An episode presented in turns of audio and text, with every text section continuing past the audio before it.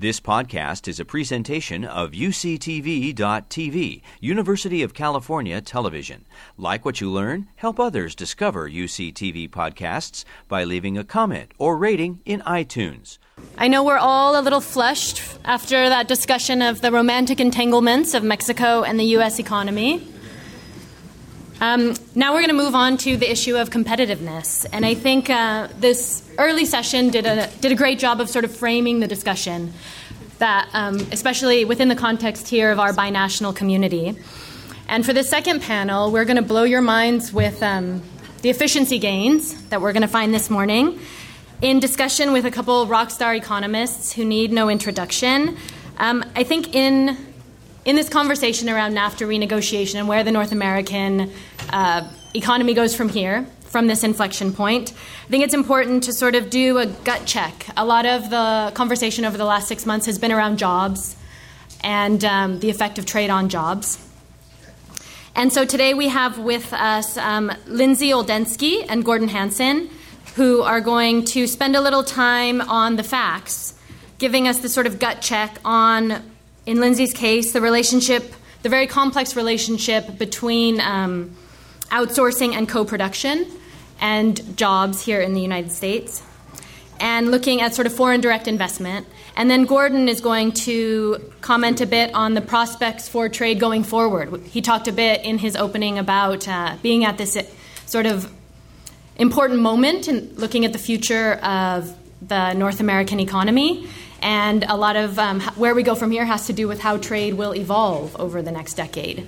So I think it'll be a really a really wonderful discussion. And without further ado, I think what we'll do is go ahead and turn it over to Lindsay. She's got a few slides. She'll walk through her argument. Gordon will follow with his presentation, and then we will open it up for a few questions from the audience. So, Lindsay, with that.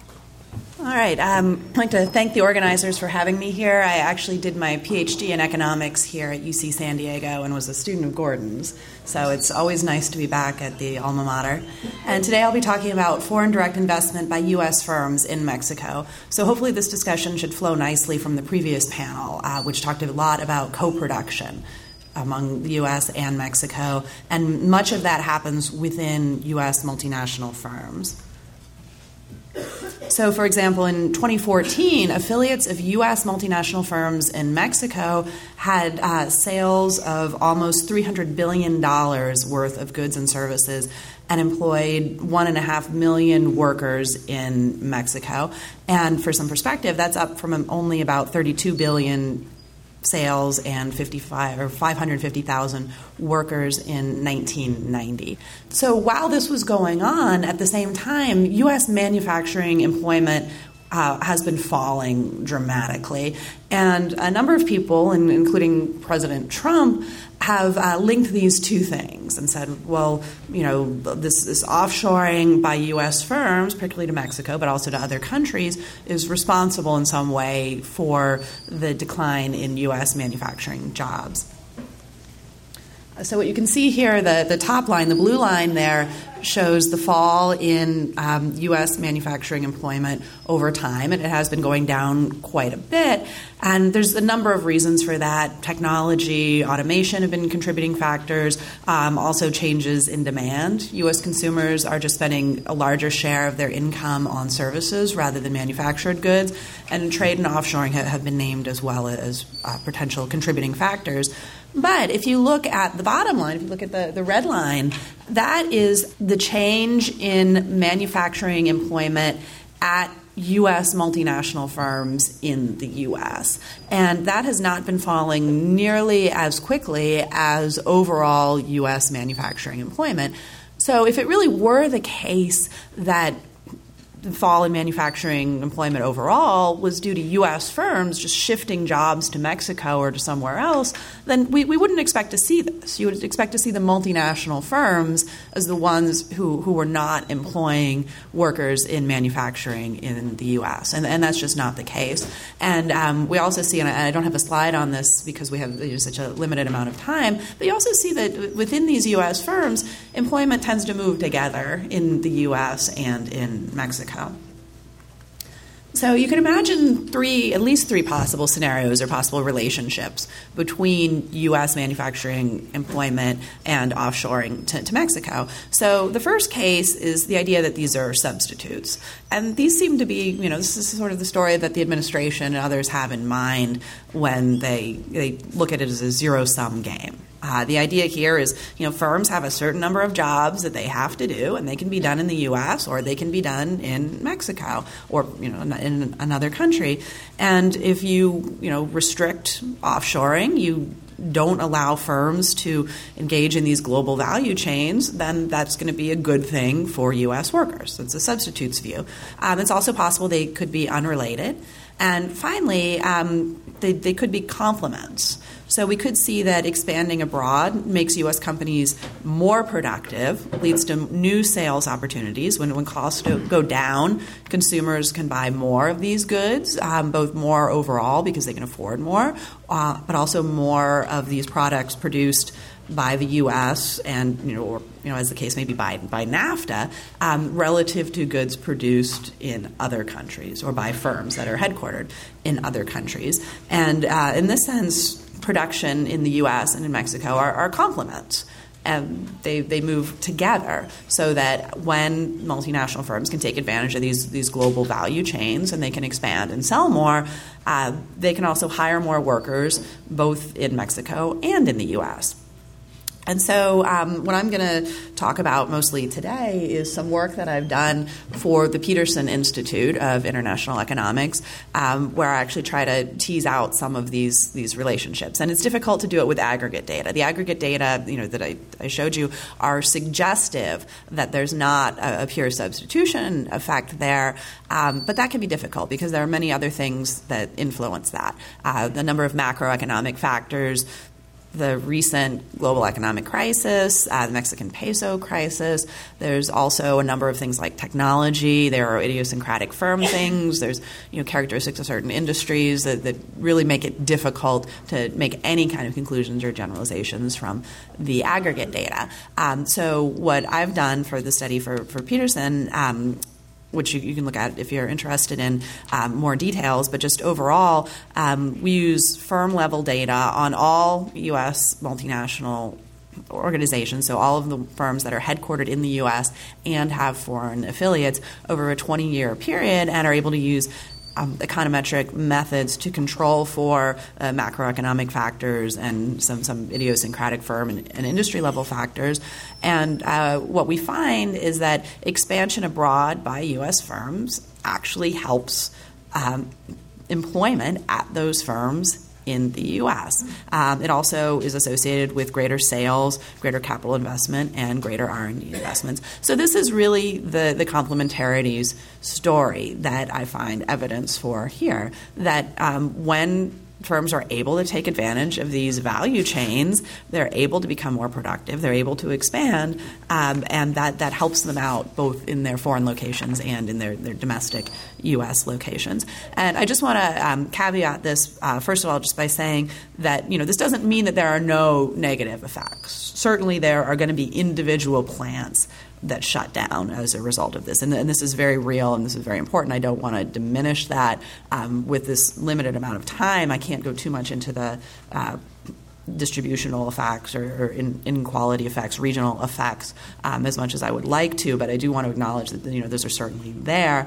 Um, but there there are other ways to deal with them aside from restricting trade, restricting trade, you know, both arm's length and within firms. Um, so, you know, greater social safety nets, greater trade adjustment assistance, some of the things that, that have been mentioned by the previous panel um, are, very relevant here. Um, but the important thing is that, that in aggregate, uh, we see these these gains and this positive relationship. So what's what's the magnitude? Um, so we've done this looking both at all foreign expansion by U.S. multinationals, so those are looking at all countries, but also specifically to Mexico. And so these numbers are specific for um, expansion in Mexico, uh, but, but they're similar for, for other countries as well. And we see that a 10% increase in employment at the foreign affiliates of U.S. firms in Mexico is associated with about a 4.1% increase in R&D spending in the U.S. by these same firms. So um, not only are they you know, expanding more domestically when they expand abroad, but it tends to be in high value activities in the US, like research and development that, that are high skilled, high, high value added. Um, also, US sales increase, US employment, uh, exports from the US, and, and capital investment in the US. So to think about these these percentages in terms of numbers, uh, so the average U.S. firm in the sample employs more than 25,000 workers within the U.S., and the average Mex- uh, and the, that average firm employs um, about 1,311 workers in Mexico. So if you have a 10% increase in your employment in Mexico, that's you know 10% of that uh, 1,311. That's about 131 new jobs in Mexico. When those are created, um, that is going to be associated with, um, from the previous slide, a 1.3% increase in U.S. employment. Um, and because the U.S. firms employ so many U.S. workers, that, that works out to about 330 U.S. jobs per firm. So if you prefer round numbers, um, basically for every 100 jobs created in Mexico, um, that's going to be associated with about 250 jobs in the U.S. And you know, keeping in mind, um, this is looking at just the direct relationship through multinational expansion abroad, right? Through increased um, hiring at foreign affiliates of these U.S. domestic firms. We have to keep in mind there are going to be other factors as well working in the opposite direction uh, for U.S. employment. So that includes, you know, technology is one of the biggest one, changes in demand, some some other factors, and so um, there may be. Um, you know these jobs created in the U.S. as a result of efficiencies from global value chains and expansion of multinational production, um, and that that might move in one direction, you know, is positive, but then you might have some offsetting effects moving in, in the opposite direction, um, so that we don't actually see you know aggregate expansions in multinational employment but this is you know just the channel that goes through this multinational global value chain channel so um, if we were to remove that if it were to become more costly for firms to engage in, in these global value chains then that, that would have a negative effect on U.S. employment not, not the positive effect um, that is you know being alleged uh, by you know some members of the administration right now, but that, that would actually have a negative effect. That, that would make things worse um, rather than better. Um, so uh, just to wrap up, um, you know we've seen yes, you know. U.S. manufacturing employment has been going down a lot in recent years. At the same time, U.S. manufacturing productivity has been going up. But this is not because of you know NAFTA or because of offshoring to Mexico. Um, and in fact, it's just the opposite. That the ability to offshore production in Mexico, the ability to take advantage of these these global value chains, has um, had a positive effect on U.S. firms' domestic R&D, sales, capital expenditure, and employment. So, you know, anything that's done that would, you know, make it more costly to do this, um, in particular through weakening or, or, even repealing of NAFTA, um, would actually have um, unanticipated negative effects on uh, U.S. workers and U.S. firms. Great. Thank you, Lindsay. Thank you. And I think you sort of got right to the heart of um, what many people in the international trade space have been puzzled by is the empirical argument for international trade seems like seems like that fight was won a long time ago. But when it comes to jobs, if those negative effects of trade um, and those positive effects are geographically concentrated in different geographies within a country, then interesting things happen politically. So um, to move to Gordon now, I mean, we've we've talked this morning about the the um, North American sort of regional uh, economy and the regionalization of value chains and of um, production chains. And so, moving forward, if we see this kind of large scale um, disruption of the North American regional value chain, what might we, what might things look like for NAFTA? Uh, thanks to Lindsay for uh, uh, that great exposition on the way in which these value chains create deep integration between economies.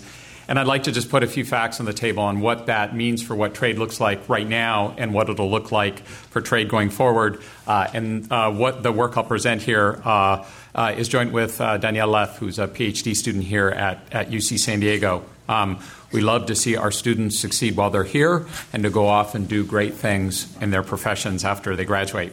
I want to open, though, by saying um, that NAFTA is a really personal thing to me. Uh, and that's because when 1989, I was a third year graduate student looking for a dissertation topic. My thesis advisor gave me $4,000 and sent me to Mexico and said, Find something to do. Uh, you know, it's, you're, you're kind of spinning your wheels here, go figure it out. Um, and I showed up in Mexico, and this was three years after Mexico had, had opened its economy to trade unilaterally. And I said, okay, I'm going to study the impact of, this, uh, of that trade opening on regional economies in Mexico. And um, he gave me enough money for the first three months. And he said, if you have ideas that are worth uh, uh, funding, uh, you'll find the money from somewhere. Um, but I'm not paying for the whole thing. You gotta. It, it's up to you. As a good parent does, you know, you got to have some skin in the game. So, as luck would have it, shortly after I arrived, the negotiations for NAFTA uh, were announced. Um, and I ended up in the office of the negotiating team uh, for NAFTA on the Mexican side under Herminio Blanco, uh, a team of uh, three stellar economists Jaime Zabludovsky, Israel Gutierrez, and Raul Ramos. And um, they said, We're hiring a bunch of economists to figure out what NAFTA is going to mean for North America. I said, uh, great because I'm kind of out of money and I need I need a job um, and I have a dissertation to write um, and that's what got me started on trying to understand the North American uh, economic relationship. Um, I learned from my thesis advisors and I also learned from an exceptional team of, uh, of Mexican, U.S., and Canadian economists who are trying to understand what the trade agreement uh, would mean. It also gave it, it had the unfortunate effect of giving me a completely distorted sense um, of how research impacts policymaking. Because what I saw was in the Mexican side was, well, if you want to make policy, what you do is you put a bunch of economists in the room, they come with the, with the ideas, and then the politicians go implement these things. I thought, this is great. This is why I became an economist, because all I, we, we, we produce the research and it immediately goes into action. I came back to the U.S. side of the border and I, I discovered things are a little bit more, uh, more complicated. Um, but I want to put um, uh, just uh, three facts on the table. Um, First, uh, let's just kind of get a sense of what are the magnitudes of the economic relationship uh, right now. And this, it looks uh, different from where you sit. Um, so if we just take trade in North America as a share of GDP in the three respective economies, what you see is that it's it's risen, you know, unevenly but steadily uh, over time. Um, uh, that trade is about uh, 23% of Mexican GDP right now. Mexico is the smallest of the three economies, so trade in North America is going to look biggest from Mexico's perspective. Uh, it's about 18% of, of Canadian GDP. Um, and it's about 4% of US GDP. That 4% may seem small, but the US is, is, a really big place. So that 4% is about a third of the, the total share of trade in, uh, uh, in US GDP. Um, so trade has become a fundamental part of what these economies are about. Uh, and it hasn't happened just because of this across the board increase in economic activity. It's, it's happened because of this deep economic integration we talked about in the first panel uh, and that Lin- Lindsay uh, nicely discussed in, uh, in, in, her discuss- in her remarks. Um, and I want to just, and in order to quantify this, what we've done um, is to produce index of, of, uh, of trade competitiveness. So this is based on kind of standard metrics of revealed comparative advantage. Uh, I'm not going to go through kind of how we calculate calculate this stuff. Uh, I am going to plug something that the Center for U.S. Mexican Studies is going to do um, over the course of the, the, this next few months, which is uh, going to put together a NAFTA blog, which assembles what we know about the economics of NAFTA, uh, and that'll reflect. Uh, that'll incorporate research that, uh, that, has been done and put together um, nicely canned uh, presentations of the extent of that trade. So uh, that, that deep inter- uh, economic integration happens through the, the formation of these global production networks where the three countries get together and produce stuff. And the two most successful industries uh, in, in that domain uh, are motor vehicles and uh, commercial uh, aircraft. Um, and so here, what I have are just kind of two slides which show you the, the, revealed comparative advantage, so the competitiveness of North American economies relative. Well, let's just pick China um, as a comparator.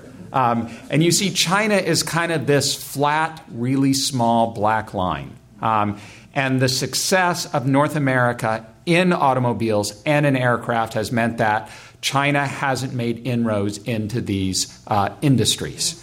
So to tell you kind of you know how this works, just think of an example that we can draw from right down the road. Um, UTC Aerospace uh, Systems. They produce uh, engine parts for Pratt and Whitney engines that go into uh, Boeing uh, aircraft into uh, Bombardier uh, aircraft and involve production in all three countries. Um, you have metal that gets treated at a facility in Riverside. It's sent to San Isidro um, to, in preparation for shipment to Mexicali, where, a, fab, uh, where a, a, factory turns that metal into engine parts, which are then sent on to a factory in Foley, Alabama, which are assembled into further uh, uh, subcomponents of, uh, of, of, aircraft machine engines, which are then sent on to final assembly facilities for Boeing Air, uh, and Airbus, um, either in the in the U.S uh, in Europe or for uh, Bombardier in, uh, uh, in Canada.